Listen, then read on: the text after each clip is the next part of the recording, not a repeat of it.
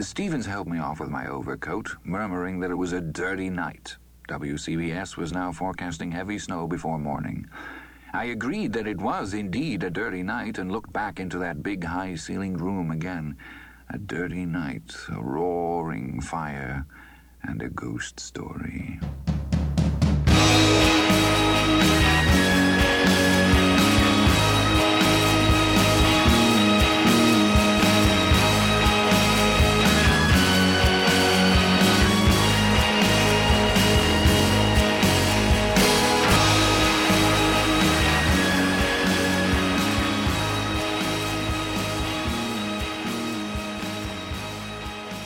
Welcome back. Um, so we have got another Maine Brewing Company beer here. It is uh, Peeper.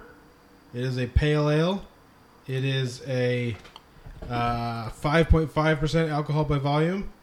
Um, it's also light. Let's let's touch our beers together. Dink it, sink it.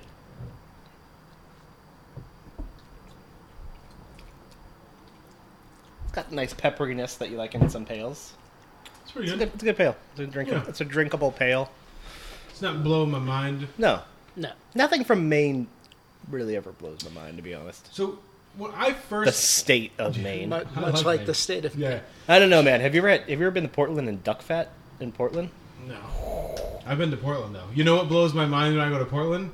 The homeless problem Paul LePage. blows my mind. I did. That was the one thing about chapter two where I was like, "Oh, this is an indictment of Paul LePage Yeah, and all yeah, the yeah. stuff being closed." Um, I first had this Maine Brewing Company stuff when I was in Maine. And I saw it. They had it at like a general store, and I, I like fell. In, I have like a packaging whore, and I fell in love with like the white label. And I was like, oh my god, it's so like pristine. I drank a lot of it on that vacation. And then I came home, and everybody had it, like on tap at the stores. Like there was main the Maine Brewing Company stuff everywhere, and I felt sad. Yeah, no, it's It's it's, it's much more so ubiquitous than prevalent, I than I thought it was. It depends. Like lunch and dinner are kind of big. Well, dinner you can never get. Dinner, I remember three years ago, I was like, I, I'm gonna try to go get dinner. It's like their big double IPA. I was up there and doing a special release, and the lines were like three hours. And I'm like, I don't fucking care about that enough. For this, No, for uh, for main IPA for main brewing's dinner because it was like at the time I think it was ranked like number two in the country for an IPA. makes me sad. Nobody needs to wait three. Yeah, guys, Yeah. we've talked about this before. Beer, is generally pretty okay, but no beer is wait three hours. Okay, Beer is good, and if you're gonna wait three hours to get a beer, you could wait zero hours to get a beer that's just as good, or like but doesn't have the experience of having gone Or to the place to get the special even beer. isn't reaching maybe maybe not as good, but not three hours of your time, or even like an hour of your time not good, like worse. I mean, hmm. like three hours. Come on. That seems like yeah, three hours we've determined in this podcast is a lot to ask Yeah. of anybody for anything. But we are. We've seen our listens on those episodes. I haven't seen this. I've talked to JP. I think Matt's a long one. How long is it? It's like two hours and forty-two minutes. Uh, that's a- that's miss.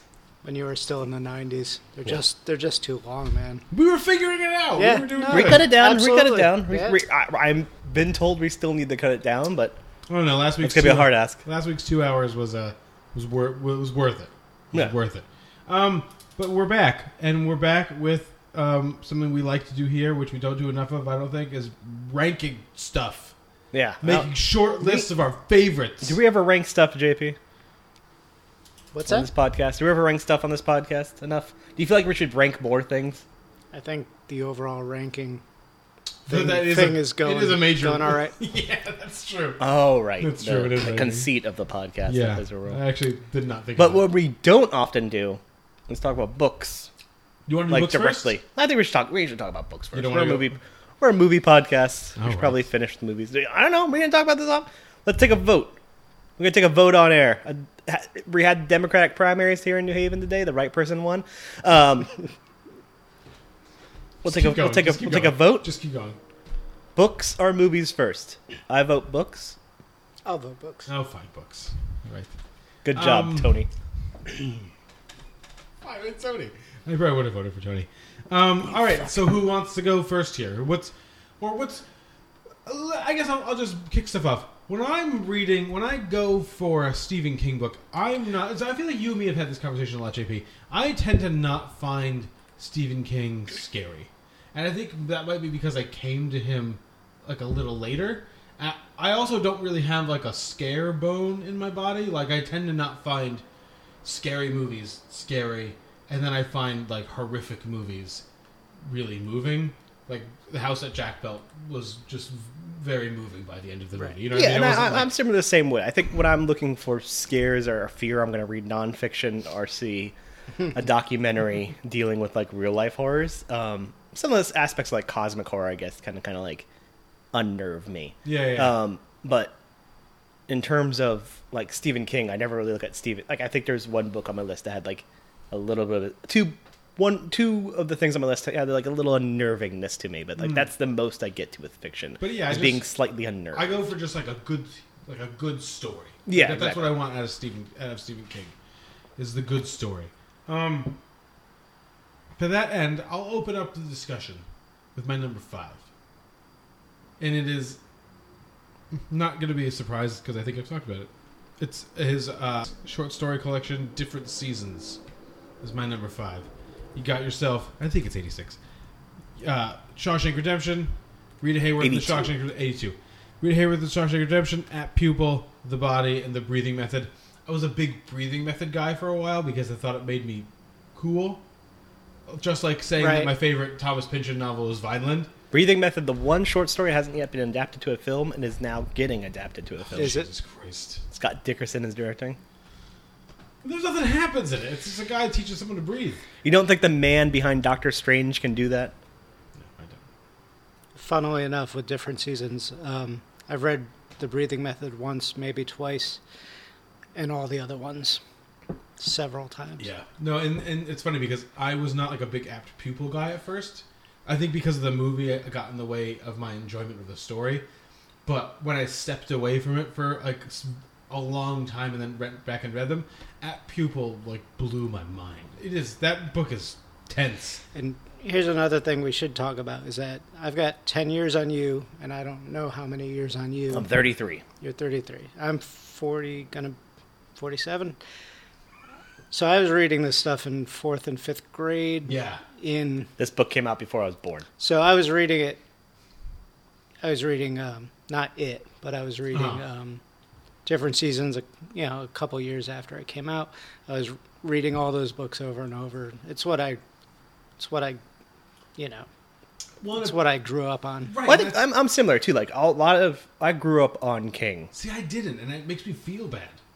And that, It's that a- makes it's me good- like a jerk. It's a different perspective. I think it is. I, I learned everything through reading King. You know? Yeah, like I'm gonna say like apt pupil and the body I read has in middle school. And Yeah. neither mm-hmm. of them made a connection to me, so I don't have a strong connection to different seasons. I've never actually read Breathing Method. It's really good. It's, I um, think it's a really solid.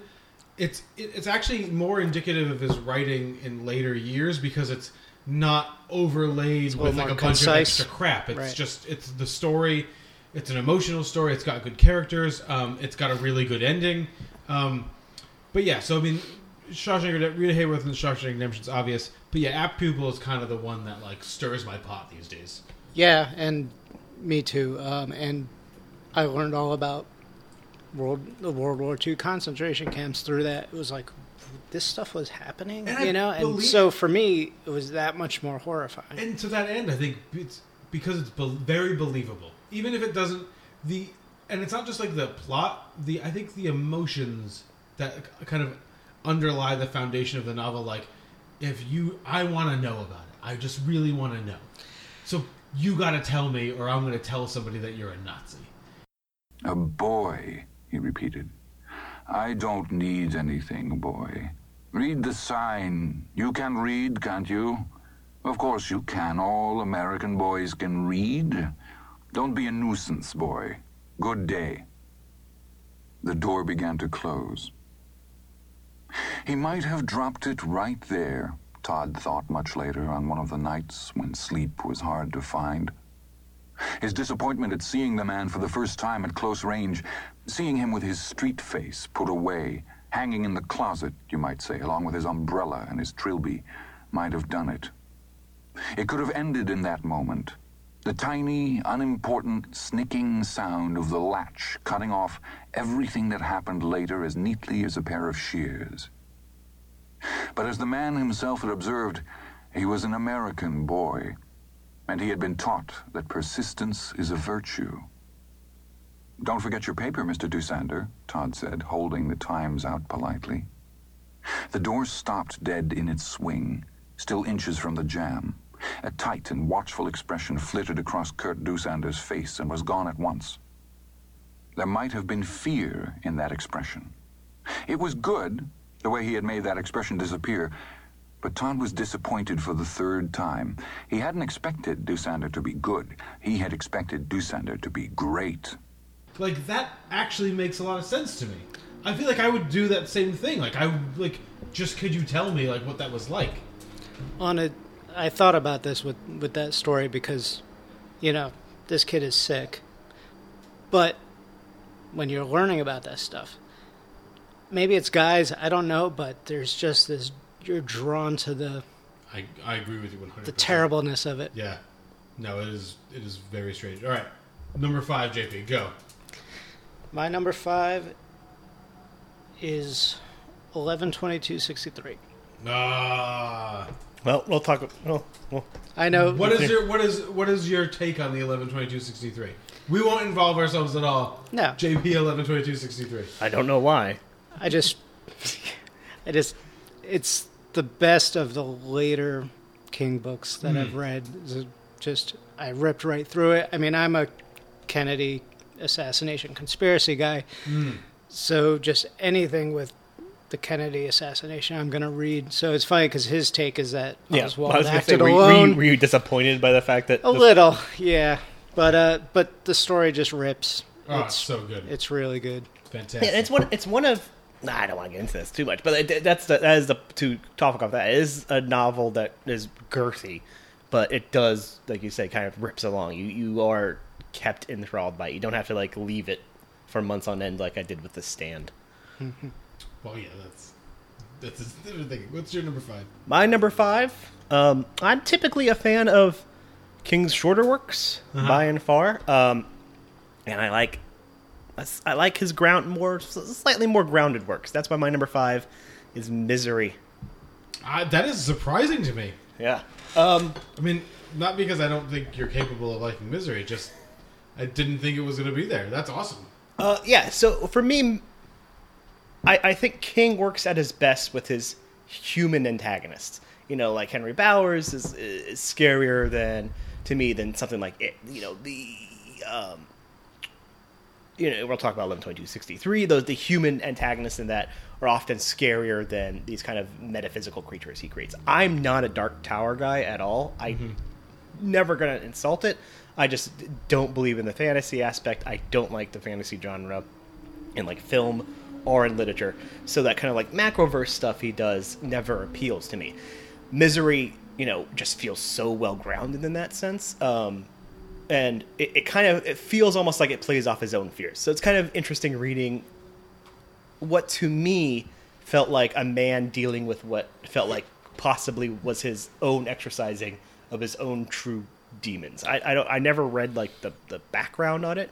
Um, Well, I think it's his first. I was just listening to a podcast, and I think it might be his first book post, like, rehab, like him coming out of the '80s. Oh yeah, You know, um, but I, I don't want to. I, I might be wrong. yeah, about speculating on that, but But I think it's one of the first books that he wrote after he just kind of spent 1980, like to '89, just destroying himself. Well, yeah, on no, he coke says he does say, um, "Take the psychotic nurse in misery," which I wrote when I was having a tough time with dope. I knew what I was writing about. That was never any question. Annie was my drug problem, and she was my number one fan. God, she never wanted to leave. Mm. Yeah, and, and you get that. You get like this real palpable fear to it. Razor blades blew through the dope, and Paul's eyes flew open. She had risen and now drew the bedclothes down, exposing his twisted legs and bare feet. No, he said. No. Annie, whatever it is you got on your mind, we can talk about it, can't we? Please. she bent over. When she straightened up, she was holding the axe from the shed in one hand and a propane torch in the other. The blade of the axe gleamed. Written on the side of the propane torch was the word Bernz-O-Matic. She bent down again, and this time came up with a dark bottle and a box of matches. There was a label on the dark bottle. Written on the label was the word betadine. He never forgot these things, these words, these names. Annie, no! He screamed. Annie, I'll stay right here. I won't even get out of bed. Please. Oh, God, please don't cut me. Th- that that feels like a, a- a person authentically working through their own sorts of issues. And it's one of those rare books where you get like a fake book in the middle of the book, and that mm-hmm. book kind of works. Oh, absolutely. It Yeah. adds to this, and, and it's not a it's not a big book. It's only like three hundred something pages. It was pretty much the first King book besides Eyes of the Dragon that was under 500 or even 400 pages, Yeah. and and it was yeah, it's really lean. but in the middle of it, it's got that, you know, it's got Sure. that kind of um, that fake book in it. But it's, um, yeah, Misery was one of the ones that I was kind of jostling around on my It was very list. close for me too. both for movies and books. It's like Yeah. because I really like the movie. I think the movie's really good. Um, all right, so you just mentioned um, Dark. Did you have something else? Oh, I was I was going to switch to my number four. Oh, no, go ahead. Yeah, we'll second. snake around. Yeah. All right. So, conversely, I sometimes appreciate when King taps into that cosmic horror. I don't necessarily find it scary, but there is something subtly unnerving about it. And I have two novels from him that come from later King. I'm actually kind of a fan of some of the later King aspects. Uh, Mr. Mercedes doesn't show up on my list, but I found Mr. Mercedes to be a Yeah. good, exciting pulp read. I never read the other two books. Finders Keepers trilogy. is really good. End of Watch is fucking terrible. Yeah, I just I, I naturally assumed they weren't going to work. And um, speaking of endings not working, as they talk about it, chapter two, this is a great example of one. Uh, Revival is my number Yeah. four. Um, I don't know if it's going to show up. I don't think it was going to show up on your It's list. it's very close. It's like six and seven. I'm not gonna say what my six is because would have probably been because it'll probably be on your list. But it, it's it's probably seven because I think up until the ending you were referencing, Revival is a great fucking time. yeah, exactly. Um, it, it, it builds this foreboding sense of, of death and what comes on the other side. Um, I think I think it's maybe one of the ones to to explain because it's not yet been kind of adapted into a film. Although it is Um, being adapted into a is, film. yeah. I think that's gonna be one of the ones that kind of get stuck in, you know, development hell to me. Let's hope. Um, you know, this kid's kind of enamored with this uh, preacher who comes in the town. This preacher kind of has this, um, you know, has his, his, like a wife hobby. and kid, and has this kind of hobby with with electricity. Um, his wife and child die, so he denounces God and kind of just disperses, becomes a kind of sideshow act because he's kind of developed this way to bring people back to life or to you know people who are really sick or people who have you know even died um, bring him back to life because he's searching for a gateway to the other side to see what happens. Um, and you know the novel kind of plays on the that kind of thin veil between life and death and it really works to be actually unsettling and unnerving as he builds it throughout the once again another shorter novel it's like 405 pages or so um, building to what's beyond that veil. There's a door in the wall, Astrid said. The hoarseness left her voice. Her eyes rolled back down in their sockets, but not together. They came one at a time. When they were back in place, it was Jacob's they were looking at. You can't see it. It's small and covered with ivy. The ivy is dead. She waits on the other side, above the broken city, above the paper sky. Blood can't turn cold, not really, but mine seemed to. Something happened, I thought. Something happened, and Mother will be here soon. Unfortunately, King kind of falls asunder where he, you know, shows you what very clearly what's behind that veil, and No. you you should never never really have done that. Um, and that's the unfortunate thing that doesn't work is like that 30 pages where he's kind of like explaining what is beyond the veil um, you know but you take that out you you see you know it, it aspects of a, a person who i can't remember what it was. It's been like they they go to see a woman who had been she's been terminally ill right? And the Who is- mary the mary Faye character.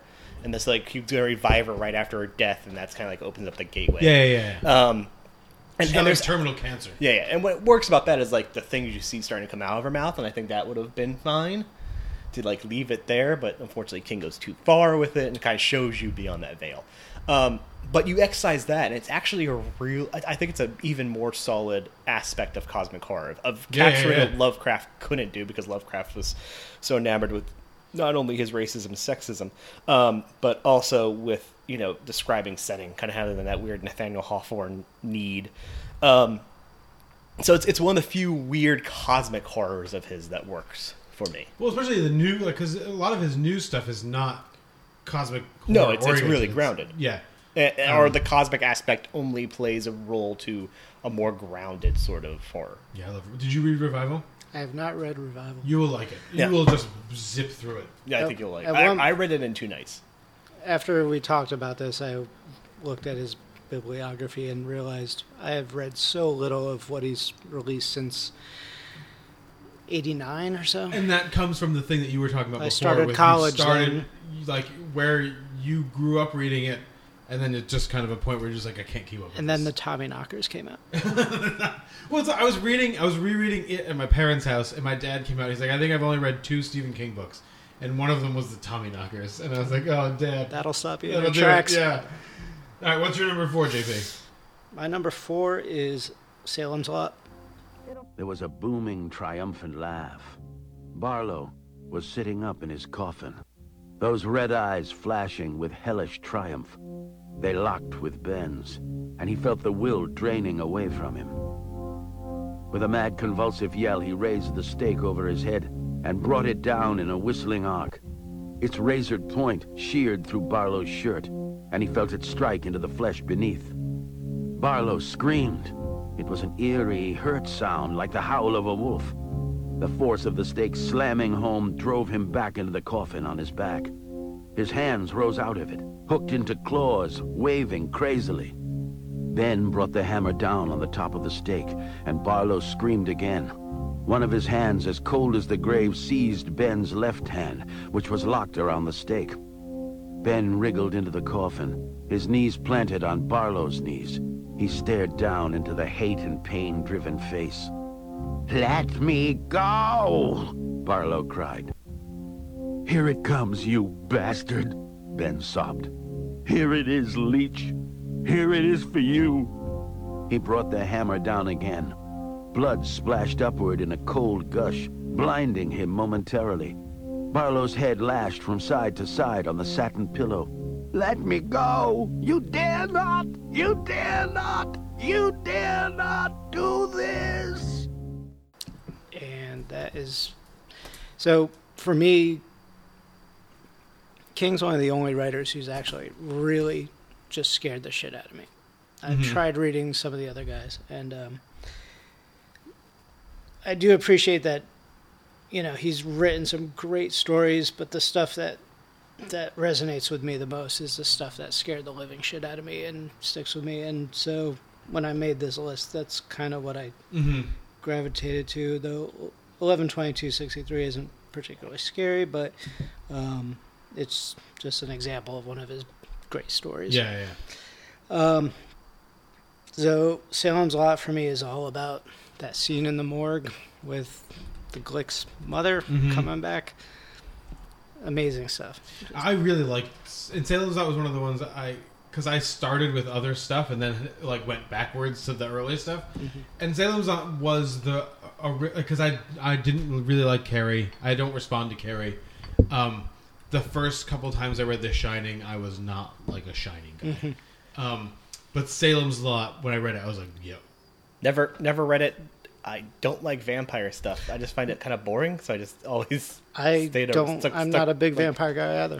Well, I think the thing about Salem's Lot is not like necessarily a vampire book. It's kind of a book about The like town. the town and like losing your faith and like what's that what that's like. And I remember that scene where like and he like Stephen King talked about this on his on the Eli Roth podcast, and I remember reading the scene where the vampire just kind of like snaps the crucifix out of his hand. and Is like this shit doesn't Means fucking nothing. work.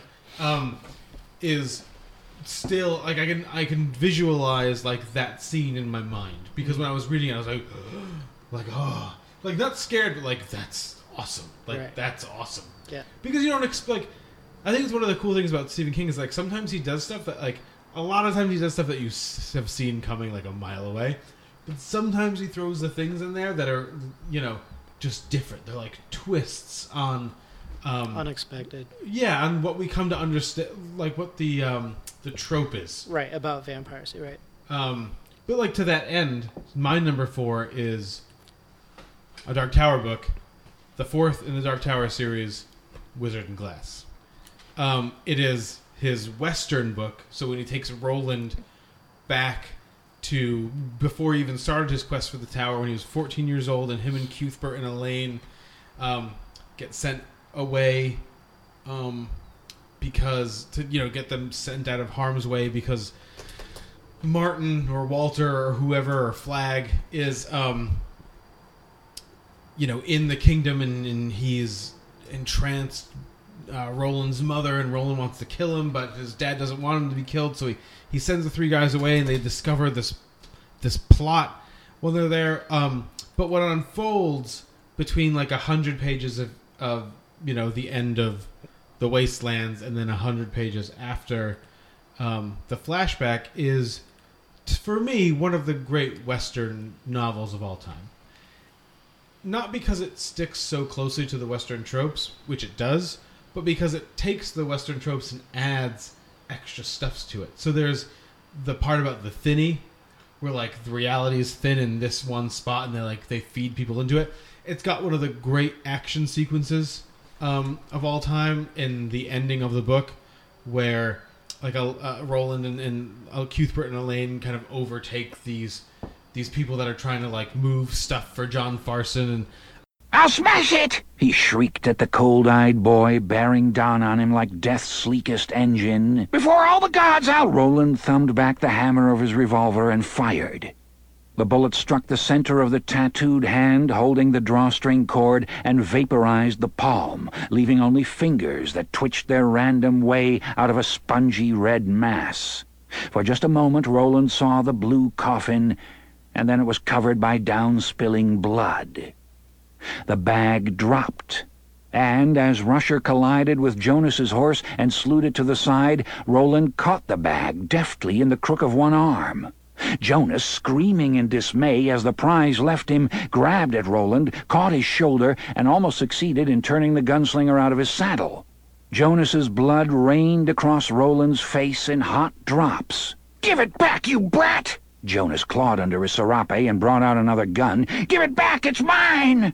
Not anymore, Roland said. And as Rusher danced around, quick and delicate for such a large animal, Roland fired two point-blank rounds into Jonas's face. Jonas's horse bolted out from under him, and the man with the white hair landed spread-eagled on his back with a thump. His arms and legs spasmed, jerked, trembled, then stilled. but you just seep into it. You just you read it, and like the longer you're reading, all the characters are perfectly well developed. They all follow their roles. You know what I mean? Um, and that's part of how.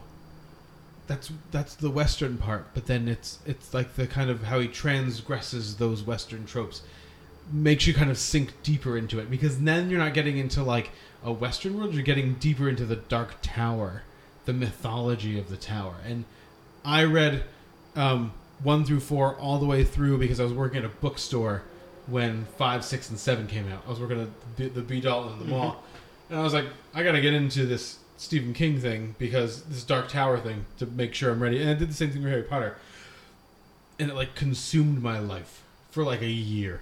I was just me and my buddy Carl, who I'm not friends with anymore, really. Um, that's all we did was like Dark Tower. We just like sunk into the tower. Which is not to say that like one of the Dark Tower books is the one of the worst books he's ever read or written. Which one's It's that? Number six, Song of Susanna, is fucking terrible. Um, but there's, I mean, I got a couple of Dark Tower books on my list here. Like this is the first one. When he's on, when he gets you, ah, it's just, it's like there's no better feeling than being in in the tower. Yeah, I really liked Wizard and Glass, but that's also where I stopped with the Dark Tower. I Well, that's the thing. Wolves of the Calla is kind of a continuation. It's also western in a lot of ways. Oh, yeah. but has weird stuff. But Callahan from Salem's Lot comes back into the picture, um, as um, you know, he's he's kind of found his way into this other world, and he's living in this town, Calla Bryn Sturgis, and he's got one of the wizards' rainbow. He's got Black Thirteen with him, and it's just awesome. I, I fucking love the Dark Tower. Me and the Dark Tower are like best friends. yeah, I'd like to pick it up again. I like like Mario. You know, when I when the Talisman came out, it's like no, don't want anything to do with that. Eyes of the Dragon. What the hell is this? Yeah. Well, Dark, even Dark Tower. This isn't what I want from you. And I think my problem with that too is like all those books are so girthy. Like they're they're you know well, they get progressively bigger, which Yeah. is hilarious. Yeah, like I think if it was like kind of like the divided parts of the Green Mile were kind of like kind of divided into those little like novellas, I mm-hmm. could have taken it. But like they're you're looking at what three to four thousand pages worth of material. Well, and so part of me was like, if I had felt stronger about my number six, then I would have put Wizard and Glass and my other Dark Tower book that's on my list together and just said like the Dark Tower. right. But I also felt so strongly that Song of Susanna stinks that I was like, I, I want to include it. differentiate between like the books here because some of the books are much stronger than other books. Because you had mentioned like liking, really liking Drawing of the 3 mm-hmm. I like Drawing of the Three. The Wastelands is kind of a great book, even though like the Shardik the Bear introduction scene is kind of silly in the Yeah. sense that it's like, oh, there's only one of these guys left in the world, and we just happen to stumble upon him and now we're gonna shoot the thing off his head. But so we're talking about long works, and my number three is a short work. It comes from the 2008 short story collection, uh, just after um, Sunset. It is. Oh, you're just doing you're just picking something from there. I'm just picking something from there because it's very pivotal. It's the short story N. It is.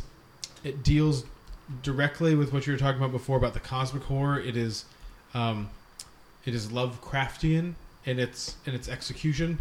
There is a a a guy stumbles upon a field, and he goes into the field and he sees a ring of stones, and there's seven stones. When he sees it,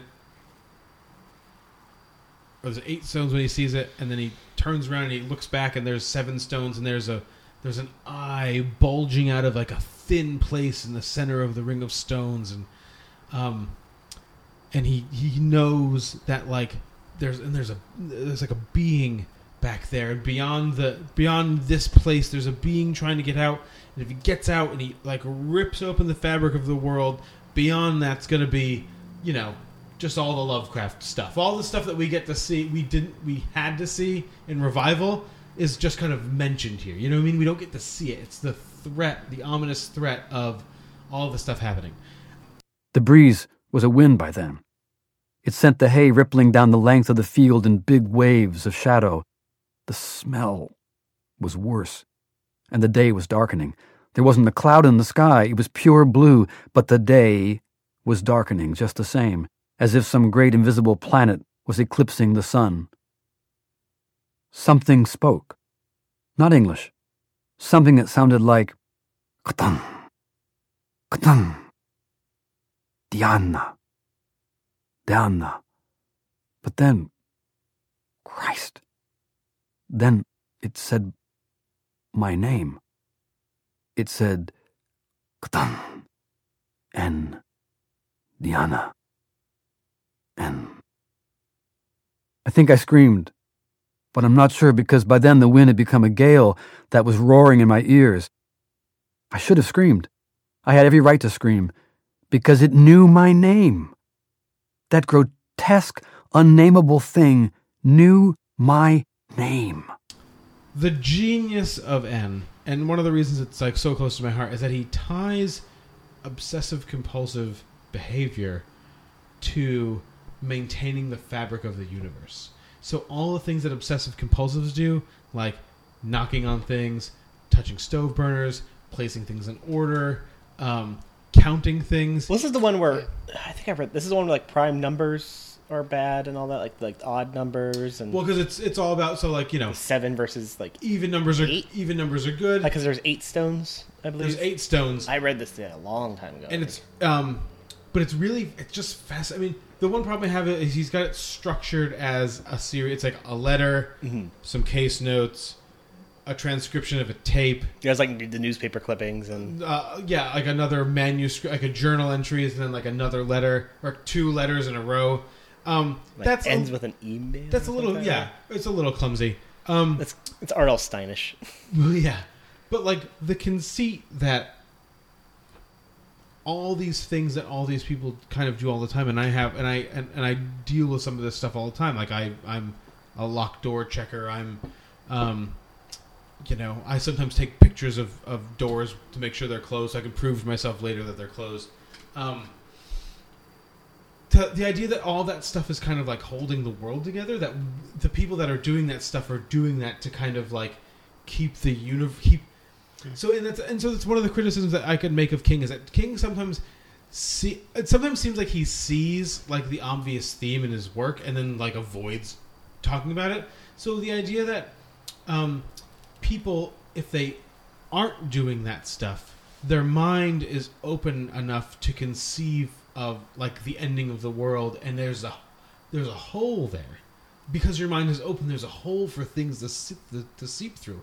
But if you're focused on doing the work the placing the counting the touching all this other stuff you can keep your mind fixated on other things and not let it be open enough for the cthulhu like or not cthulhu because that's the ocean thing but the lovecraftian horrors to kind of come out and, and, and just consume us It has like a Cthulhu style name though. I remember right. Cthun. Yeah, that's Oh, the yeah, name yeah, of it.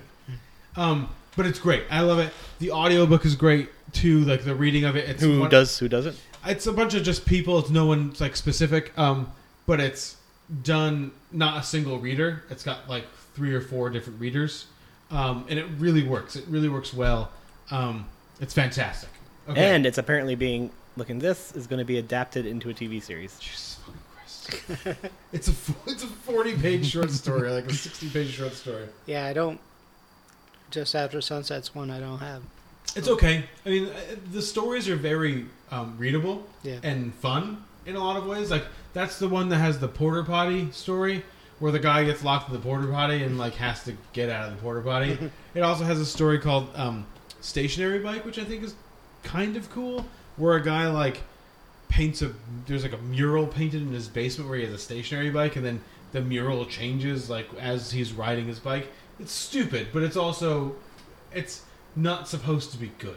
You know what I mean? It's not like the um, uh, Full Dark No Stars short stories, which is 1922 and Big Driver um, and A Good Marriage, which are like really heavy, meant to be very I- serious things. I like that one. I like that one a lot too.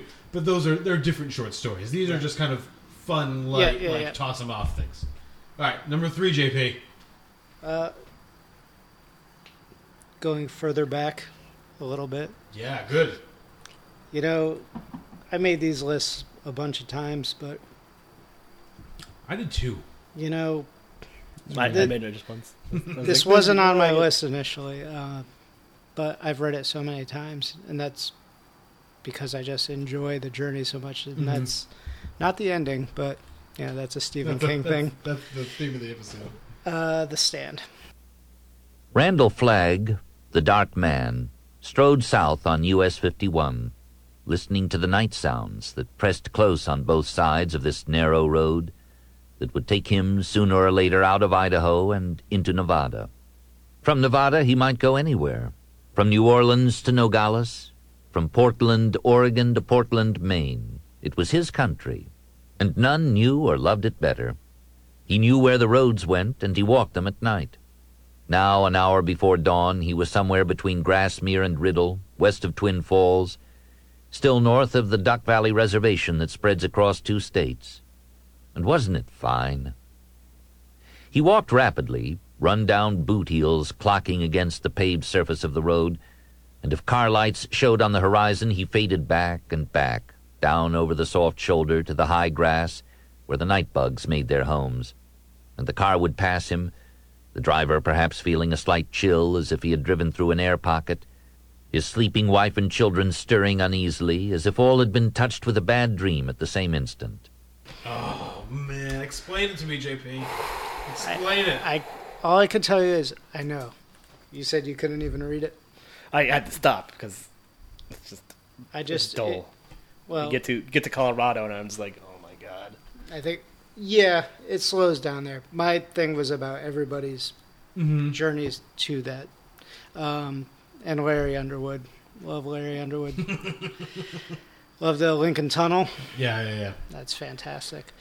Yeah, I don't know. Just I read it over and Yeah. over in my youngin days. I wish I could say this. I've done it one time, and I was it just I it like could, didn't get me. I had like to force myself to finish it. yeah. I think it's just too. And this I felt the same thing with Under the Dome. Like those really long, lots of characters, I know, lots of backstory. we've had this We conversation. have, yeah, yeah, yeah. I just yeah, can't do it. that's the problem. Is like it, it like I, I feel it starts out so solid, like as the apocalypse is coming, and all all the introductions to the characters, and kind of like setting the wheels in motion.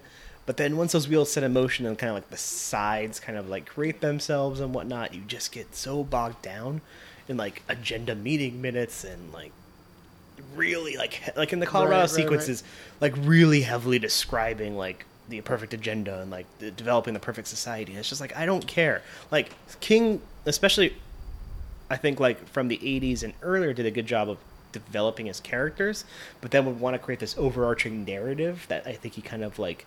Re, you know, did with Dark Tower. Like Dark Tower was his exercise to creating this overarching narrative, but a lot of his earlier novels for me suffer from everything trying to create this bigger world when really his strength was characters. And so like once the characters are established in the stand, then he has to like establish this world and I just don't There just care always about seem it. to be like too many characters in the stand. Like the, in the first, I don't know how many hundreds of pages. The beginning of the book is all those people, kind of all those different people confronting, like the onset of the super flu. Mhm. And after like three or four of those people, I'm just like, "Ah, I can't. I don't know if I could do this. I don't know how much many more of these I can do. And like it's funny because Wizard and Glass kind of does that too, where like there's lots of different people who get chapters told in the, or sections because he doesn't do really he does like chapters, but then everything's like the numbered sections and all this other stuff. Um, that get their own kind of points of view, but it's just much shorter and it's it's a much smaller universe that it's operating in. So the stand just always seemed so huge, and maybe I just like felt threatened by that hugeness. You know what I mean? Well, for me, it was just getting just living in that world. Yeah. No, I get and it. that that's what it is. yeah. But yeah, to be clear, the the first half is you know dance of circles around the second half. Which, which I think is perfect. I, I think because like a lot of that first half kind of deals with like the fallout of like this kind of like militaristic world that's kind of developed, Right. and it creates this this picture of like the, the weaponization that's used in like Soviet Union and China to kind of like you know this martial law kind of going to further and further extents to kind of like quell kind of like what you know Well, spread you- of the news. you look at what's going on with culture now, all the zombie stuff and everything, and this was one of the first things I read that was like that sort of like post-apocalyptic sort of uh, landscape. And I like when King sometimes can do a sort of maybe not post-apocalyptic, but a militaristic totalitarian sort of idea This and can't be Dreamcatcher. grounded. It is a Richard Bachman book, Okay. The Long Walk. A shifty eyed walker named Milligan saved them all by falling to his knees, his eyes squeezed shut and his hands pressed to his temples as if he were trying to hold his brains in. He slid forward on the end of his nose, abrading the tip of it on the road like soft chalk on a rough blackboard. How amazing, Garraty thought. That kid's wearing his nose away on the road.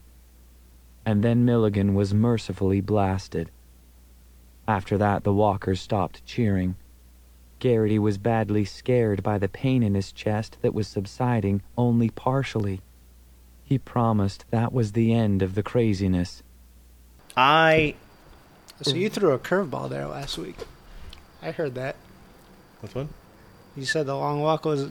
You didn't think it was going to be on any list. Yeah, no, it ended up making it. Ah, ended up making it. curveballs. I the more I thought about it, I was like, no, long walk is long walk's here. Um, I have a real love of literature that deals with a bunch of people set to do a task and dying one by one doing those tasks. Is there what's what are other books in this Battle Royale. The short list. Battle Royale? Okay, I even read the first Hunger Games just because it does the same thing, even though it's just a ripoff of Battle Royale. very good. Um, and this was the start of that. This was the first one I read that kind of had this kind of like motif behind it, Mm-hmm. and I just, just it's it's a thoroughly exciting pulp read. There's not a lot of meat to it, not a lot of Which is all the yeah, Bachman books fine. are, except yeah. for what is it, Desperation? I thought you were gonna say thinner. No, no. Or the Regulators is Bachman. Which one's Bachman?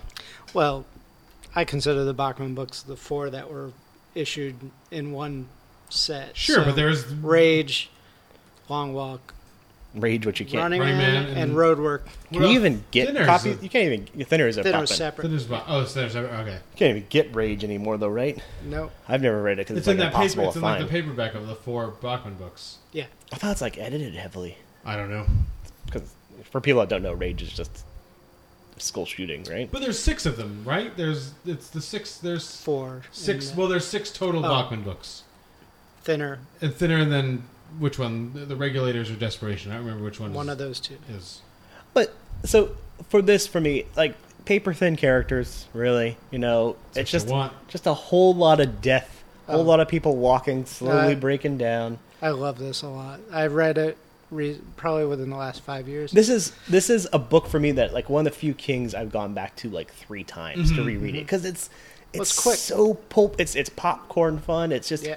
It's a good, enjoyable time. It's been long, like in production kind of hell, and I think it was one of the few that you're like, yeah, of course this can be made into. I know, like Frank Darabont, I think wants to do it, which I think would be Frank Darabont. Come on, make, fine. make a different movie. But um, no, I- there's not a lot to say about it. I mean, the, the character depth of characters isn't there. The depth of story isn't there, but it doesn't need to be.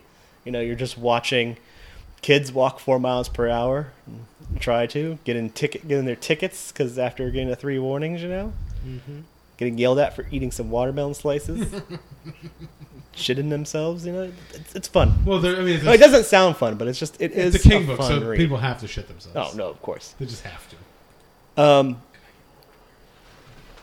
and now my number two, I, I tried to limit this to just one, just one single collection of short stories.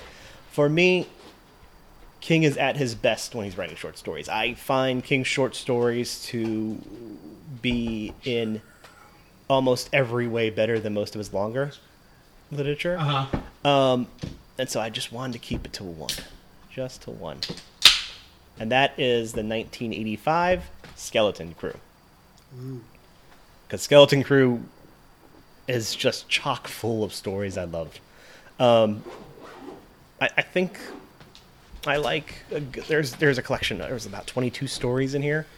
Um, I know I, I know I really love at least half of them. Uh, the the ones that like really stuck with me. The man who would not shake hands. That's a sh nice little short one. It's stupid. It's the guy who's cursed with shaking hands. If he does, he kills someone. Um, word processor for the gods. Oh, is jeez. What? It's nothing. It's just like the title's so 80s. It is. But uh like that's kind of like a fun kind of like it's it's a story that's been told Yeah, a thousand yeah. times, but like King does it in such an interesting way.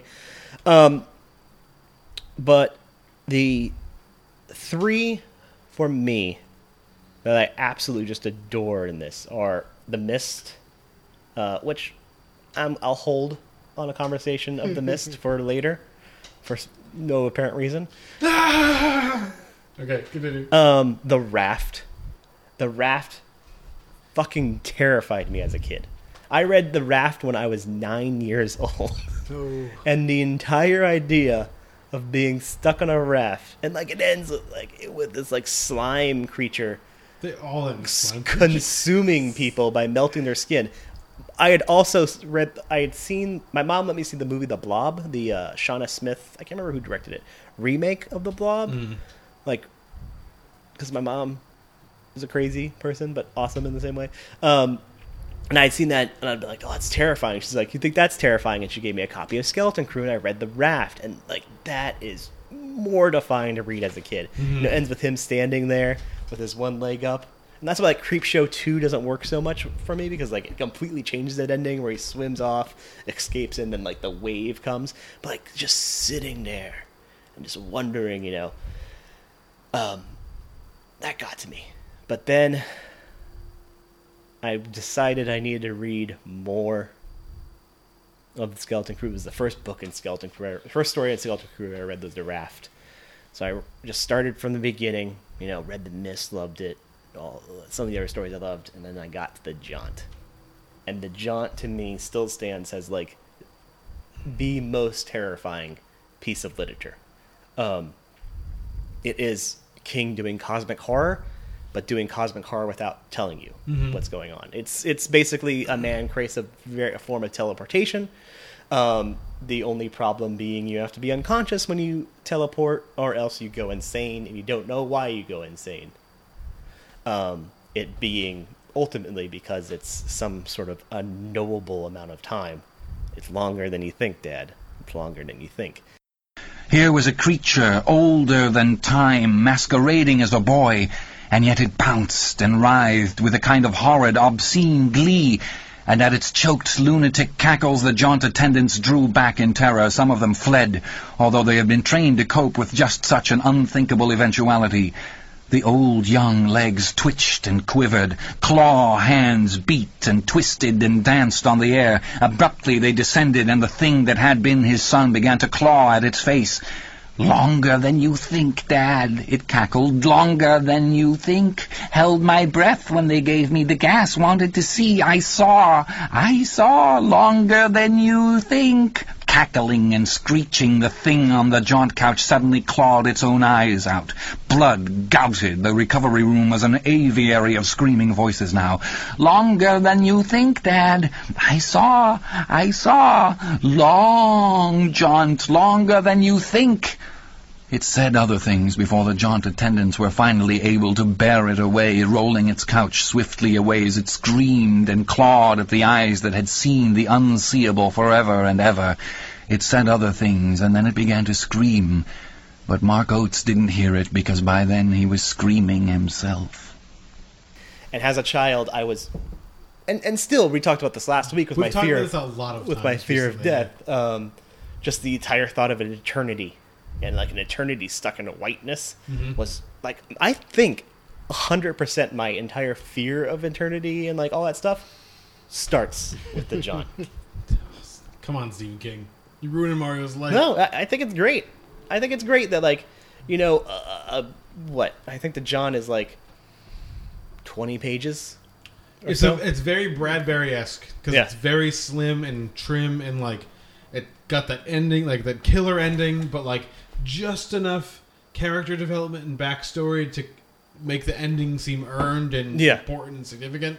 Um, and and it just is, and it's a kid once again his eyes, a little kid around the age I was when I read it, and fuck, that stuck with me. But um, everything else in Skeleton Crew, I think uh, you know, almost everything works in Skeleton Crew, and it just is, it's it's different from story to story, but it's just one of the most fun times you can have and that's the great thing about like the King short story collections, and I've liked most of them except I mean I think everything's eventual is not so great. Everything's eventual is the one with the um the, like the dinner scene with the blood on the back. Yeah. right?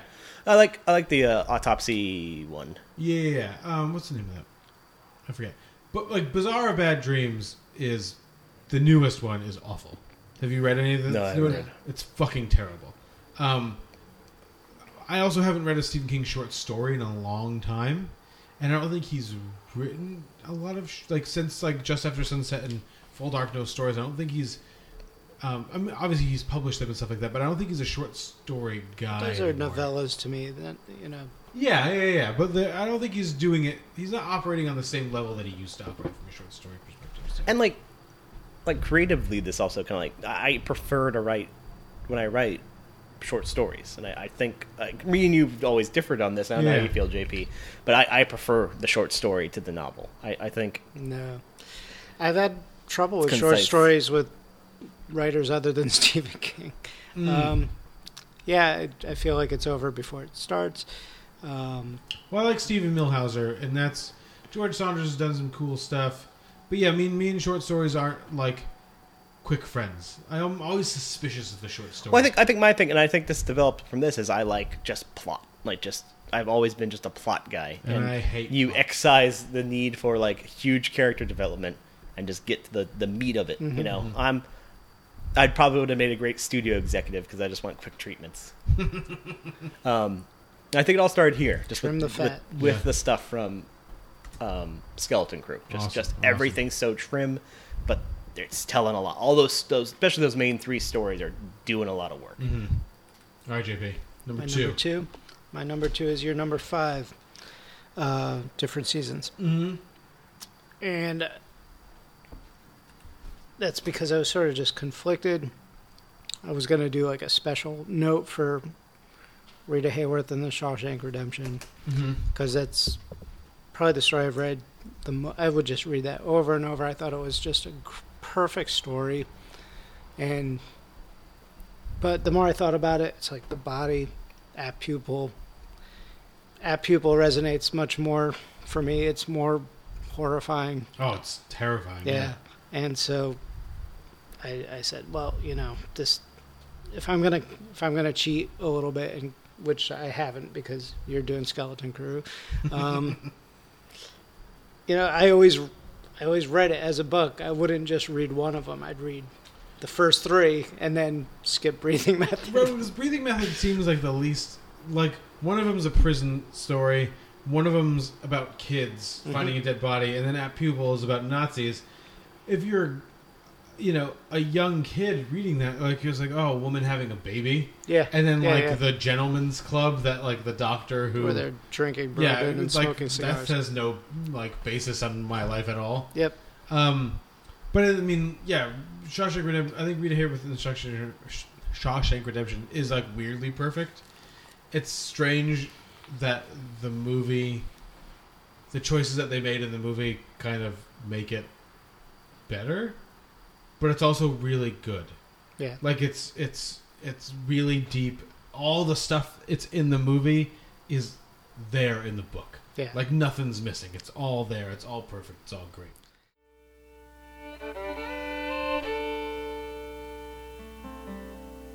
When Andy came to Shawshank in 1948, he was 30 years old. He was a short, neat little man with sandy hair and small, clever hands. He wore gold-rimmed spectacles. His fingernails were always clipped and they were always clean. That's a funny thing to remember about a man, I suppose, but it seems to sum Andy up for me. He always looked as if he should have been wearing a tie. On the outside, he had been a vice president in the trust department of a large Portland bank. Good work for a man as young as he was, especially when you consider how conservative most banks are. And you have to multiply that conservatism by 10 when you get up into New England, where folks don't like to trust a man with their money unless he's bald, limping, and constantly plucking at his pants to get his truss round straight. Andy was in for murdering his wife and her lover. That's and again, you know, I was reading that way before the movie came out. When when the movie came out, I was working at the Fairfield Theater movie theater and was like, they made they made this. like I didn't even know it was happening. Uh-huh. I was in college, so I was working like you didn't have the internet winters and summers. posting I didn't have the things? internet in 1994. no. uh, So but you didn't watch the trailer uh, for it on YouTube. yeah, exactly. The third trailer. But no, different seasons. Just again, read it so many times. It's committed to memory. I went. I asked my brother to get it for me for like Christmas one year because that's how we do holidays in my house. Just tell people what to get Yeah. you, and they just get it for you. I was like, It's more I need this- efficient. I need this hardcover copy of different seasons. Um, so my number two, we're going back to the tower. Um, and it's volume seven of the Dark Tower. The Dark Tower. Um, there's a moment in the beginning of the book where a reality wave hits, and like something that's happening in a different world kind of like makes has enough of a ripple effect that like it affects all the worlds and like it's like a wave and everyone goes up and it's floating and it stinks. It's just cheap King bullshit, which he's very good at. Stephen King is very good at cheap King Stephen King bullshit. Under, Um, under the dome. Under the dome, or like end or end of watch, where the killer makes people kill themselves by getting a doctor that works on his hospital ward to manipulate handheld video game systems. So you're saying you're saying I could skip that one? Yeah, or and Lisey's story, which is a travesty, which everyone wrote about like it was supposed to be his. People love Lisey's story. It's Yeah. fucking. Ter- it's terrible. If you think like remember when we talked about like when you were just talking about the raft and like there's a slime monster. So Lisey's story is supposed to be like a relationship, and you know what like the thing is? There's giant worm caterpillar thing in like a different world where her husband is stuck, and they've to vanquish the worm thing. It's like, come on, come on, Stephen King, come oh, on, that makes sense. yeah. You always have to vanquish word things. Yeah, you do. Well, or like in Duma Key with the huge frogs and the ghost pirate ship that just appears out of nowhere. Doesn't matter. You Doesn't like- matter. You like that one though, right? I do like Duma Key because it's it's not a serious book. It's just a fun 500 page book about a guy writing with one arm. It's great. Um, but the Dark Tower, um, after you get past the reality wave, is is and I said the same thing about Wizard and Glass, and I think it's true here. Is um, it's one of the great fantasy novels. Um, Typically, wor- how are you with fantasy? Like, are have you are you a big? I- you never really seem to talk heavily about fantasy. I want fantasy doesn't seem heavy on your. It's not Pivotal I- film list. I want to like fantasy way more than I actually like fantasy. So I I still haven't read through the Lord of the Rings all the way. I've read pieces of all the books. Um, it's really boring. I read The Hobbit. Less boring. Um, Eye of the Eye of the World, Robert Jordan series. Um, I've gotten through three books, and then the fourth book, it's just more of the same, and I'm just like, can't do it. Can I want to be. I think it's a community that I want to be a part of, but I can't. And I think that's why I love the Dark Tower books because they are different. They are just totally different. They bring a new thing to the fantasy novel or the fantasy series, which is like present day American life. Um, and that's kind of the thing that everyone says about the Dark Tower. But the seventh book is great because it's focused. The focus stops shifting so much. The the quartet is together again for a a lot of the beginning of the novel, and then people start dying, and it just becomes about Roland. It's just Roland's perspective. He goes deeper into his world than we've ever been before. Everything that is illustrated in those scenes is perfect. It's perfectly realized. It's vivid. Um, and so by the time he gets to the field of roses and the crimson king has trapped himself on the tower and um, patrick danville has to draw the the you know the crimson king out of existence and then roland goes up to the top of the tower and it's it is um, a triumphant feeling He took the stairs one by one, walking with his back straight and his head held up. The other rooms had been opened to his eye. The final one was closed off, his way blocked by a ghostwood door with a single word carved upon it. That word was Roland. He grasped the knob. It was engraved with a wild rose wound around a revolver. One of those great old guns from his father, and now lost forever. Yet it will be yours again, whispered the voice of the tower and the voice of the roses. These voices were now one. What do you mean? To this there was no answer. But the knob turned beneath his hand, and perhaps that was an answer. Roland opened the door at the top of the dark tower. and it's a feeling that I'm gonna remember, like for the rest of my life. Reading those pages of finally he gets to the tower, and what happens thereafter, which is like a mind fuck. Yeah, no. Because especially if you tried to read them in order, because you just read them in order, and all you have to pay for it is. And we do spoilers on here. I'm not going to spoil this because if you want to go into it, like go into it. Um, but in the end, it's worth it. You know what I mean? It, it's somehow Stephen King sells it so you feel that it is Because it's not worth it. unsatisfying. No, no, no. It's it's it's it is unsatisfying while simultaneously being, Being weirdly satisfying. satisfying. Yeah, yeah. Um, which takes me to my number one, and I'll go. How do we how do we want to do this? I'll just do. Well- my, I'll do a little bit of myself, Okay. unless you want to just do yours, and then we can just do ours. Because me and Marten have the Because same. yeah, number we have one. the same number one. Yeah. So you, you want to do it, or you want to go? JP, do you? Yeah, do since your number two of you have the same number one, I'll do my number one. The Shining. That was my number six. I I had a feeling. Yeah. That was And my number. Blah. Forty. The novel I read. Well, and this will tie into our pivotal film conversation or, or our, our films conversation. Mhm. But um, again, I was ten or maybe younger when I first encountered the movie. Not seeing all of The it. Steven but ju- Weber miniseries. Yes, yes, the um, Steven Weber. Um, it's a funny sentence. just saying, what is this? You know. Yeah. And then finally reading it, I don't know exactly at what age, but nothing scared me more. And like I said before, you know, I'm a huge King fan because of just how much he's able to scare me. Mhm. I I could read sections of The Shining right now that I've read, you know, six times. They'll still scare the ever living shit out of Yeah, me. yeah, and yeah. That's why that book has to be there. I went through this period, like I mentioned, like where I read The Shining at first, and I was like, "This, this book doesn't even make any sense." Like, and I think I was just comparing it to the movie. Um, but then one winter, maybe two years ago, it just occurred to me. I was like in the house, and it was gonna snow, and like it, the weather was like it's gonna snow, Mhm. and I was like, I gotta read The Shining. I gotta go get The Shining somewhere. So I like went to the library and like while I was at the library, it started snowing, so I had to drive home to the show. But I had like The I'm Shining with this. me, and it it it worked for like the first time for me. Um, it all like everything worked. I got all the psychology behind it, all the weird stuff that's not in the movie.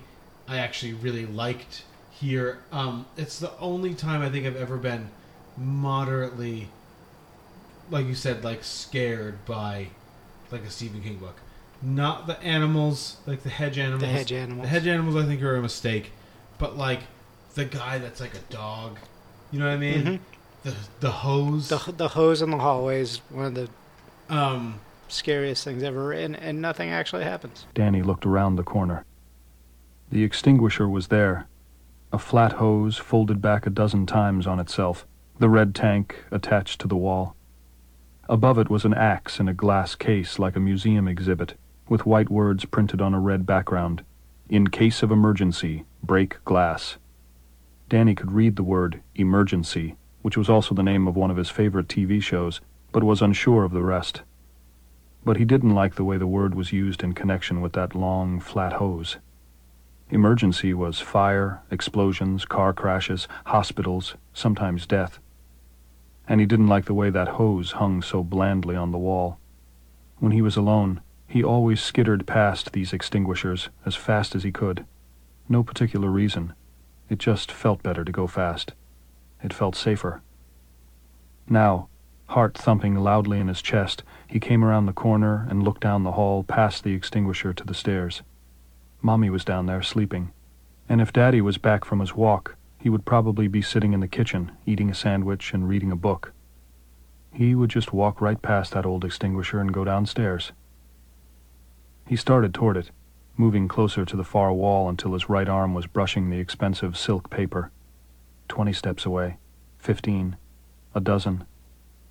When he was ten steps away, the brass nozzle suddenly rolled off the fat loop it had been lying, sleeping, on, and fell to the hall carpet with a dull thump. Yeah, and I and I got it, and it was weird that I got it because I I was it was weird that it occurred. I was like, this is the perfect time to read The Shining. Like, the kids are not going to have school. They're Mhm. just going to do whatever they're going to do, like in the house. And I'm just going to sit and I'm going to Yeah. like drink in The Shining. It was awesome. It was great. I think I'm gonna have to read. I tried to read this in middle school, and I just got like hundred pages in. I'm trying to think about where I was, and I just I, I found it a chore, and I just could never get into it. It was the same thing with like Cujo. It, it there's something Cujo ab- is a chore. about Yeah. the labor of, of, of the writing to me in it. Like I don't know if it's just the style that he was applying at the time. See, but I with think that a early really King because I, same it's- I had the same problem with like Carrie. But it's different than early King, I think, because it's a, it's a little more focused because it only has really three perspectives, which is No, Jack, it's Wendy, it's and focused. Danny. It's focused, but it's just I don't know if there's something about like the cadence of the writing or something Mm-hmm. that just never like that I can't read any of his early stuff. I think it's a mindset with The Shining. Like you just have to be. The Shining is weird because it's it's you have to kind of give yourself over to the idea that like there's nothing they can do here, like they're just fucking stuck. And I think it's hard in like modern day society, and that's even going from like the year 2000 and on or whatever. Just be like to Well, I- I read believe the this- idea that like everyone's just I guess I I, I read this around 2001. Sure. I would say. Mhm. Or no, not even. No, I think I And read you like, late 90s. Were you like well 98? aware of the movie and like had seen it? And... I'd seen. I, I, I read it because I had seen the Steven Weber miniseries. Oh, I couldn't get into the. Uh, What did you the- say before about when you're adapting something, try not to just do it literally? Yeah. Well, That- that's, that's yeah. a good example. Well, Stephen not- King is. All, that's why I said that Stephen King probably loved it. Chapter two. He's like Oh. all my things. Yeah. Um, but yeah, no, I, I just couldn't get. Yeah, I guess I just could not get into the mindset or could not get into like that sort of perspective with it. Mhm. Um, really quickly though, before we get into our number one, I will wanted to give a quick shout out to what was my number six. Uh-huh. Um, terrible book, I think overall, but Needful Things. You do like Needful Things. Um, it's just a goofy story, and for a sexually developing young child, the English teacher dream. I, as an 11 year old, read that part Uh huh. five or six times over and over again. Needful Things. So, shout out to Needful Things for helping Yeah. a young boy, a young Mario, realize not what sex was about, but what he thought sex might be like. Uh, so you just keep fucking me up, Stephen King. Thanks. Which I'm sure he's happy to do. Um, but that gets us to our mutual number ones, which is um, do you want to be goofy and say it at the same time? No. It's JP already talked about it. It was his number five. It is uh, eleven twenty two sixty three. Um, I think it's perfect. I think it's a perfect Stephen King book. Even perfect. I think it's just a perfect anything book. Yeah. Even at the end, which I wanted to feel disappointed in, like that he just kind of went back to his life and then um, she's really old Mm. and then he goes to see her at, at, at that like where they're recognizing her life and and um, they dance and it seems so corny and so Stephen King but every time and I've read this book three times I think I've read it twice, in in like print and I've listened to the audio because the audiobook is great it's read I by this refuse to watch the Hulu TV show. I refuse to watch it either they changed stuff that didn't need to be changed I don't even know. They I just didn't even made know a- they did it. Didn't you watch, start watching I it? did, and you then they said just no. they were they just made too many weird decisions, and, and, like Chris Cooper um, is mad. Um, what? He's like mad at him. Why? I don't know. It doesn't make any sense. He's Like, why mad. is he mad? Al's so amicable. Well, He's affable even. But that's He has so much cancer. But so they he does have a lot of cancer. Um, but it seemed whenever I open it up, so the the the I, I forget who read Craig Wasson or Was I forget what it is. Doesn't matter. The guy that reads the audiobook, he does a great, great, great job. Um, every time I open this book up, I'm just in it. Like I just drop, and the conceit, the time travel conceit, is dealt with so perfectly in the sense that it's not dealt with at all. Yeah, exactly. And, and that's why I find the thing that makes me love this book is King works at his best when he is delving so heavily into like memory Yeah. and into like nostalgia. Like and the fact that like he went to the nth degree for the minutia of this in terms of like figuring out the correct prices or traveling to Dallas to kind of figure out the right routes. Like that's fine and all that, but the fact that King felt obligated to do that shows how much uh, of a weird passion there was in this. And the thing that made me realize I was gonna fucking love this book is when um, Jake first goes back in time to have a fucking ice cream and root beer, and just spends a page and a half talking about the ice cream and the root beer and the taste of it. And you're just like, this is a fucking like this is an old man. Like Stephen King is what 66 when he writes this. Um, just remembering life and just like grasping onto it and writing it down so it all sticks there. How about a root beer instead? Sounds good. And it did. My throat was dry and my head was hot. I felt like I was running a fever. Five a ten. I beg your pardon? Five a ten cent beer. Oh, ten, I guess. Well, I guess you guess right. He opened an ice cream freezer and removed a frosty mug roughly the size of a lemonade pitcher. He filled it from a tap, and I could smell the root beer, rich and strong. He scraped the foam off the top with the handle of a wooden spoon, then filled it all the way to the top and set it down on the counter. There you go. That and the paper's 18 cents, plus a penny for the governor. I handed over one of Al's vintage dollars, and Frank 1.0 made change. I sipped through the foam on top and was amazed. It was full, tasty all the way through. I don't know how to express it any better than that. This 50 years gone world smelled worse than I ever would have expected, but it tasted a whole hell of a lot better. You know, and then it, it leads into like a thing that became like a major prominent part of King's life. Like King dwells so heavily into how much he hates Nixon. Anytime he can throw a little Nixon jab in there, he does. But it's just like eh. the, the thing I love about the book is that like it's not just he doesn't isn't satisfied to just say that things were different in 1958. He says this is how things were different. They smelled different. They tasted different. Like everything felt different. It just. It's, but at the same time, like it was all fucking still terrible. Like like and doesn't shy away from how bad it still was. I think like in that scene that you're talking about, which is like the scene that hooks you. It's not just like how full the root beer float tastes, which is what he says like all the time. Like it's so full. It's like real cream. It's real sugar. Like blah blah blah blah blah. It's that like the glass is heavy, and like the sound that heavy glass makes when it's on, like the soda fountain countertop. You know what I mean? Um, it's all that stuff. It's how the mill, the Worumbo mill, smells.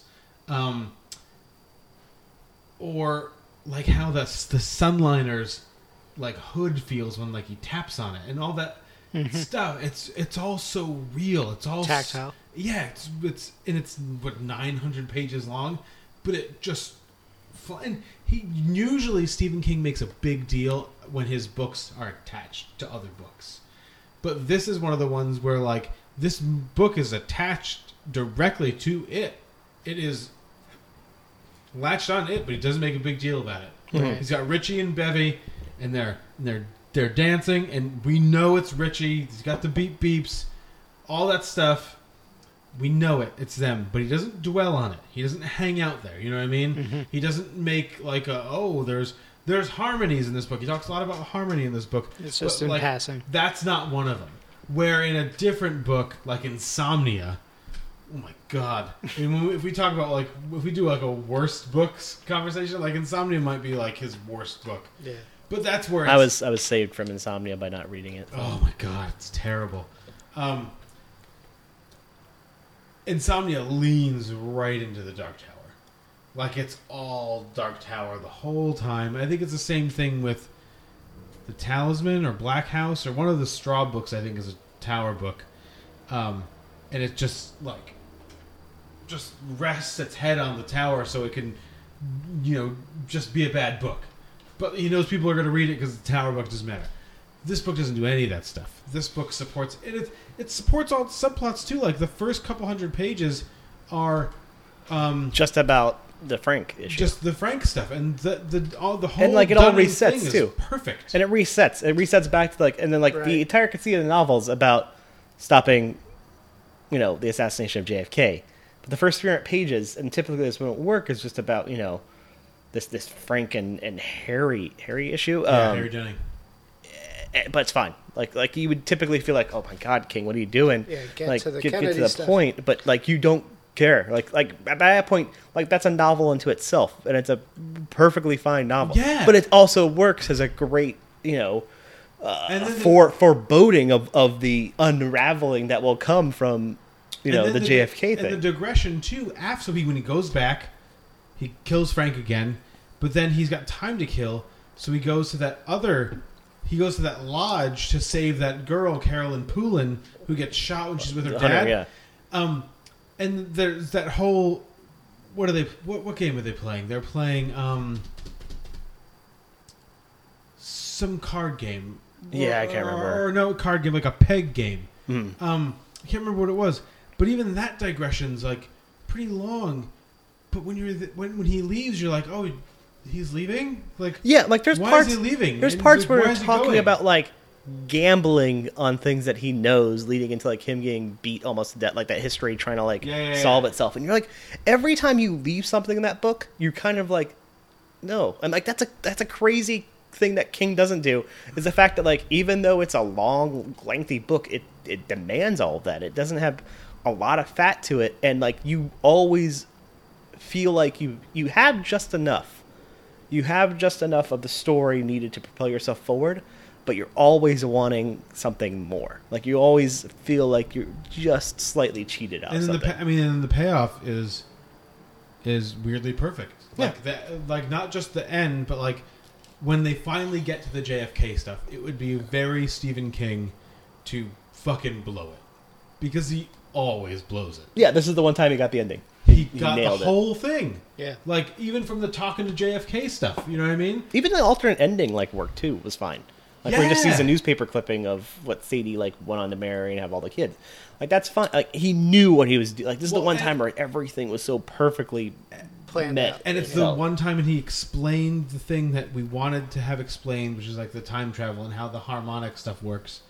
Um, with the green card man, when he you know he goes back and like it's just a shit show. It's like a nightmare. Mm-hmm. All the that threads of the universe. all that they say. stuff really works. threads of time. How they kind of tangle themselves and how every time is not. It's not. Doesn't reset. It's like a new thread. There's all these new threads and, And the, how the, the card one- men killing themselves because they can't handle it. yeah, it's it's they, and it's it's weird, and I think that's one of the reasons I love it so much is that it seems so un. and because it's because it's like cosmic stuff and it doesn't feel like it needs to be explained it's just like it's crazy shit that's needed for the purpose of the story here's some explanation the world's tearing itself apart because it can't exist but like that's all you need to know and like you're like yeah that's all i need to know but like Yeah. you want more but at the same time you're like that's perfect Right. You want more, but you're just like, oh, I just had 700 pages. yeah I feel like I'm pretty good. All right, so let's um, so obviously the, the best stephen king book of all time is 112263 because we agreed we all it's all on all of our lists. It's so it has to average. Its average rank is What is the worst one? I vote. My vote is Insomnia. Insomnia is boring, long, and just terrible. Like the little doctors that snip your threads is the stupidest thing ever. What do you think? Like the worst Stephen King book you've ever read? that I've read. Yeah. Uh, what read all the way through? Or no, just that you've like confronted. I read like about 150, 200 pages of Tommyknockers and said no. You just like that's it. i will limit myself to having to had finished the book Cell Yeah, Cell's pretty bad. yeah sells But Cell is also one of those books he just kind of wrote in like, like, a month. The, yeah, the just month oh, yeah, like this like oh my body's still kind of like destroyed from like four years ago. Um, but like I, there's a lot of books I stopped reading. Like I got through 80 pages of Under the Dome. You know, I couldn't get through Shining. I couldn't get through Al's earlier work because I, I want to give benefit of the doubt. Cell was the one I read all the way through, and I was like, I wasted my time. Yeah. Under the Dome would probably be the one that I read all the way through. Now, I, I ripped right through it. It was mm. very easy, quick read, short chapters. But I was like, this is just dumb. Well, the payoff is so horrible under the dome. But easily the, his worst book that's also really fun to read is Dreamcatcher. Dream It's so- it's so- terrible. It's so terrible, but No, so fun. you're- I you're don't right, think like, there's enough time in my life to that even look for a copy of Dreamcatcher. that era of King is very problematic. Like the Bag of Bones, Girl Who Loved Tom Gordon, Dreamcatcher era. where he's so bad but so great. I didn't He's- mind Bag of Bones. I, I like Bag of Bones. I Shit read it. weasel. Shit weasels. Shit. We, uh, yeah, we're gonna talk about shit weasels. Um, but yeah, when I read it, I I like Bag of Bones, but it's also just kind of like a weird book. Like it seems very unfocused. All those books seem very It's like, longer than it needs to be. yeah. Um, However, it, it should be said that he did tell Rolling Stone, "I don't like Dreamcatcher very much," and said it was written under the influence of OxyContin. So there you go. Well, it's like him saying he doesn't remember writing Cujo.